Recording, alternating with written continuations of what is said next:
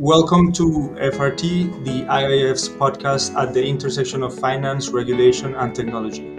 I am Daniel Mendez Delgado, Associate Policy Advisor of the Digital Finance team here at the IIF. I am here with Ana Maria Prieto. Ana Maria is the Director of Payments System at Banco de la República, the Central Bank of Colombia, and she is leading the efforts of the Central Bank to put in place a new payment system infrastructure. Welcome, Ana Maria. Hi, Daniel. Thank you for having me. Let's start by, by sharing with our listeners about the latest developments in the payments ecosystem in, in Colombia.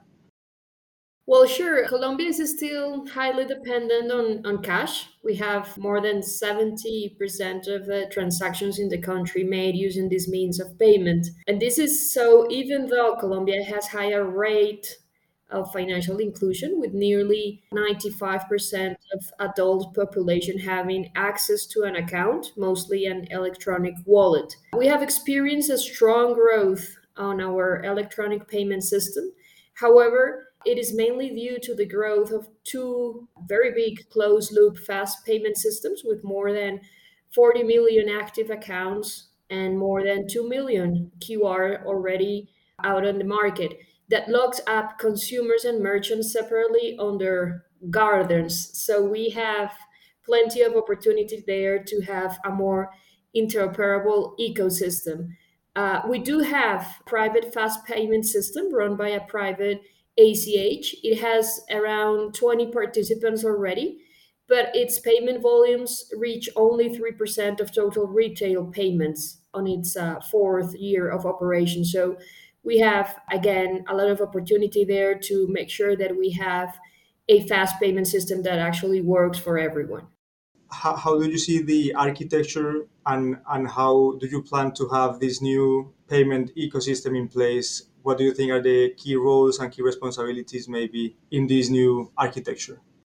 The architecture here in Colombia is more following what we have been seeing, for example, in maybe the FedNow or maybe other other type of ecosystems and not like the PIX approach in which it was only one system that is you know taking over the entire transactions in the country and the reason why we have that architecture is precisely because we already have a couple of fast payment systems run by private players already in the country. And so, what we decided is that the central bank is going to add a new fast payment system which is going to coexist with those private networks, but it ha- it is going to make sure that we have fully interconnection with those networks, and so at the end, participants, uh, like a you know a financial entity, for example, will be allowed to decide through which network it will prefer to connect because of this architecture, fully interoperable architecture, it will connect with the rest of the participants, with 100% of the participants.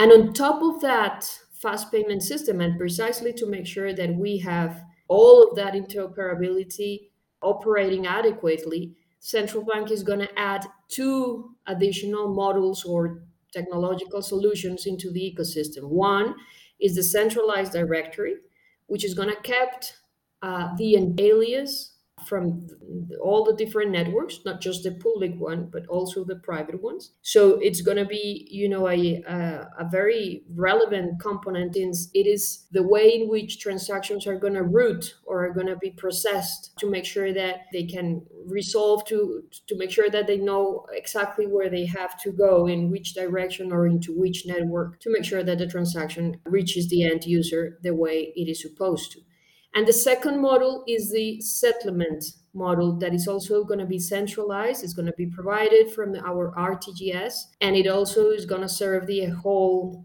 the entire ecosystem to you know have settlement of uh, all of the transactions that are going to take place in the ecosystem.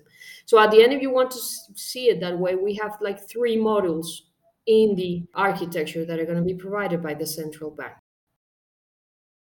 Thank you, Ana. So we know that you're trying to to create or come up with this new payment system in Colombia.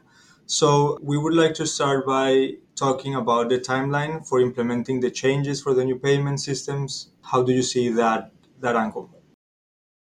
Yeah, so um, the central bank here in Colombia is is really moving forward towards fast payment system that can support safe and efficient transfer, fully interoperable, and 24/7 operation, which can contribute to a more you know competition, financial inclusion, and economic development in general.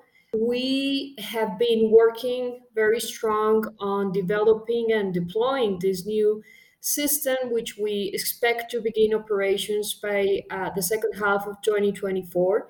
But we have a long road to, to get there. Uh, so we have already begun the process. Once we define that architecture, we, we, we are you know selecting who is going to be the vendor who will provide this technology. And as I said, we look forward to begin operations by the second half of 2024. But at the same time, and this is you know a second angle that the project has, and as you will know, the functioning of the ecosystems requires also a new regulatory framework in which we are hoping to define not just the technological standards, you know, uh, sp- special rules for, for, for these platforms, but also the entire set of rules for the user experience, the economics that will run and, and, and be there in place to make sure that we have uh, fuel adoption and promotion of fast payments. And so the, the board of directors of the Central Bank of Colombia has recently acquired a new a new mandate through a bill that was recently approved in Congress. And um, in, in developing that mandate, we'll be able to come up with this new regulation that will apply to this new ecosystem. So, before we go further into those specifics of public private partnerships and security and privacy and so on, I would like to talk about what do you see are the main objectives of this project? Yeah, I think that mainly what the central bank has you know figured out as the main challenges of the project is to have a more open and accessible fast payment system. Uh, typically, payment system, not just in Colombia, in the region, but I, I guess in the entire world, do have a lot of barriers still and, and, and some challenges for especially for new participants and small financial entities or fintechs or these PSPs that have come up in recent years to actually have access in fair terms and, and, and with the same requirements that traditional entities have. So, one of the main goals that the central bank has identified is to actually make sure that we have equal access to everyone so that we have a very you know a lot of competition among those players. That's one. And the second one is definitely to make sure that we can embrace interoperability that's i think the key of this of this game make sure that any user can actually make a payment, a transaction from any account to any account, despite what's the name of that provider or what is uh, exactly in which uh, system is that participant actually being part of. We need to make sure that in this new infrastructure that we are building, we have fully interoperability. And of course, we have you know the security that you have mentioned and privacy and making sure that end users are being well kept in this ecosystem is part of also of the of the goals that we have. Great, thank you very much, Ana. You, you have been talking about how the public and the private sector interact with each other. You have mentioned that there is a private fast payment systems already in place in Colombia, and you're trying to build a new solution. So we would like to know how, how do you see this public and private collaboration for the new payment system? Yeah, I think we have been uh, following, I believe it's already a, a good international practice already in, in terms of making sure that we have a very open and sustained dialogue with the industry. Central banks typically are not the ones in charge of providing or reaching that end user, but rather making sure that all the main infrastructure and back office, let's say, of the operation is well kept. And at the same time, making sure that a lot of participants and private players in general can come and use that system to, to, to actually reach that end user by providing very innovative and, and well designed uh, services and products. So we understand that having that dialogue with the industry is, is, is very relevant. And so we created this payment system forum. That's the name that we gave to you know, this is like a very dynamic uh, interaction that we have with actors, not just the traditional incumbents, but also fintechs and technical providers, uh, gateways. We have PSPs, we have payment initi- initiators. We have a lot of actors that are involved with the industry that have been uh, very interested in the initiative and have been more than welcome to join the conversation. It's a very interesting feedback because at the end they are providing what kind of functionalities and characteristics they would like to see at the new system. And we need to make sure that we are trying to respond to those needs, to those demands, so that they can actually, you know, flourish all of their innovative ideas that they have. And another thing we talked about in this podcast is how the regulatory framework has, of course, effects on how is the new payment ecosystem shaped, right? So we wanted to hear from you about the new regulation you have so the central bank can be the regulator the regulator of this payment system and if when creating that new regulation you went or heard or used any other jurisdiction as a guidance or key items from different jurisdictions to shape your efforts? It's a great question because I think that we have a different institutional arrangement, at least from what we are seeing in other countries in Colombia. The central bank is not the regulator for, for the payment industry. Rather, that's a that's a mandate that has the government through its Ministry of Finance. But what we have been seeing and learning from other fast payment systems is that in order to make sure that it, it works good enough, let's say, we definitely need to add very specific rules and very specific standards to make sure that we are tackling at least the interoperability challenge and the user experience, which needs to be, you know, very, very easy, very seamless, uh, without any frictions, uh, despite which is going to be the participant or the entity through which that end user is going to initiate the payment. And so, thinking on that or with that purpose in mind, what we decided was that um, central banks should jump in into uh, the regulation landscape as well, and not just to operate the system, but also define those specific rules. So we needed to have a, a new bill that actually well was discussed in Congress, and, and fortunately it, it, it well it, it went well, and so the board of directors of the central bank gained that new power to make sure that we can actually come out with that new framework that is going to apply for this new ecosystem. And we have been studying a lot and reviewing and learning from other jurisdictions. That's India, uh, Brazil, obviously with the PIX, but also Australia, Philippines, Singapore with its QR code. I mean, we have we have been able uh, with the technical assistance of the uh, CGAP, World Bank, Better Than Cash Alliance, a couple of, of more international consultants that have helped us to understand what will be those specific rules that we need to take into account to make sure that we have a very you know robust regulation in place one of the things that we have seen here at the IIF is that the jurisdictions that are having their central banks as regulators of the payment systems and then also as providers in this ecosystem, there are some concerns around the possibility of having conflicts of interest between a player that is both a regulator of a ecosystem and then also a player of the ecosystem. So I would like to hear from you. What are your thoughts on that? How do you dealt with that, and how do you navigate it? It's a good question because I, I believe that central banks are taking you know participation in the market by being a, a player and providing some parts of that systems or, or platforms they are doing so following a very specific public policy objective.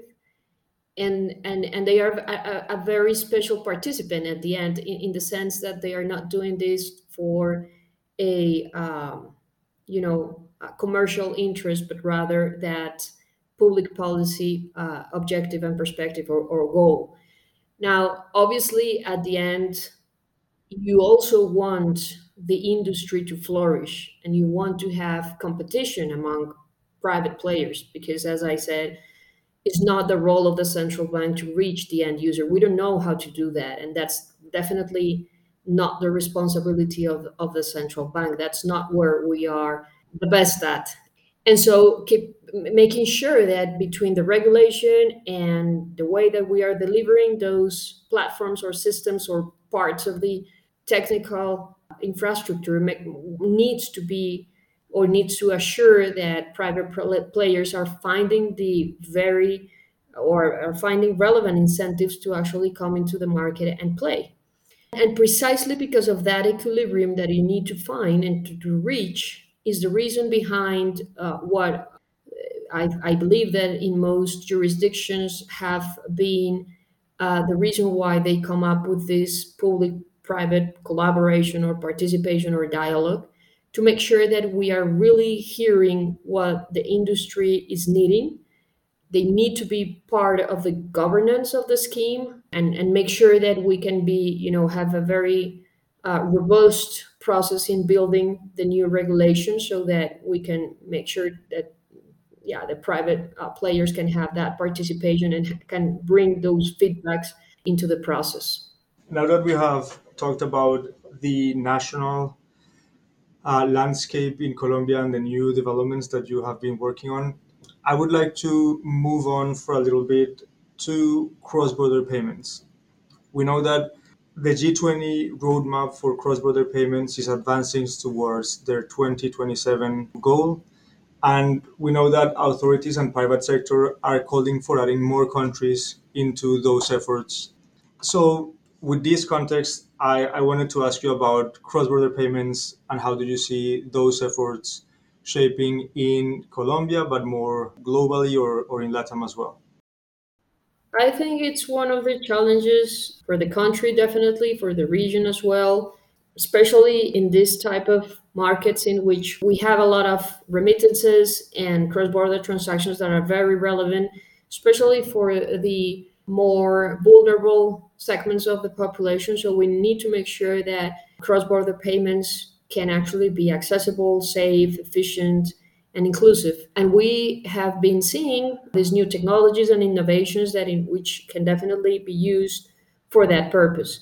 Now, we have been also learning and seeing how uh, countries, developing countries, but also you know, developed ones, have been moving into into that landscape. Some of them have chosen the CBDC roadmap, others are more trying to, to, interconnect their local fast payment systems. For example, the Nexus project hosted by the BIS is a very interesting one.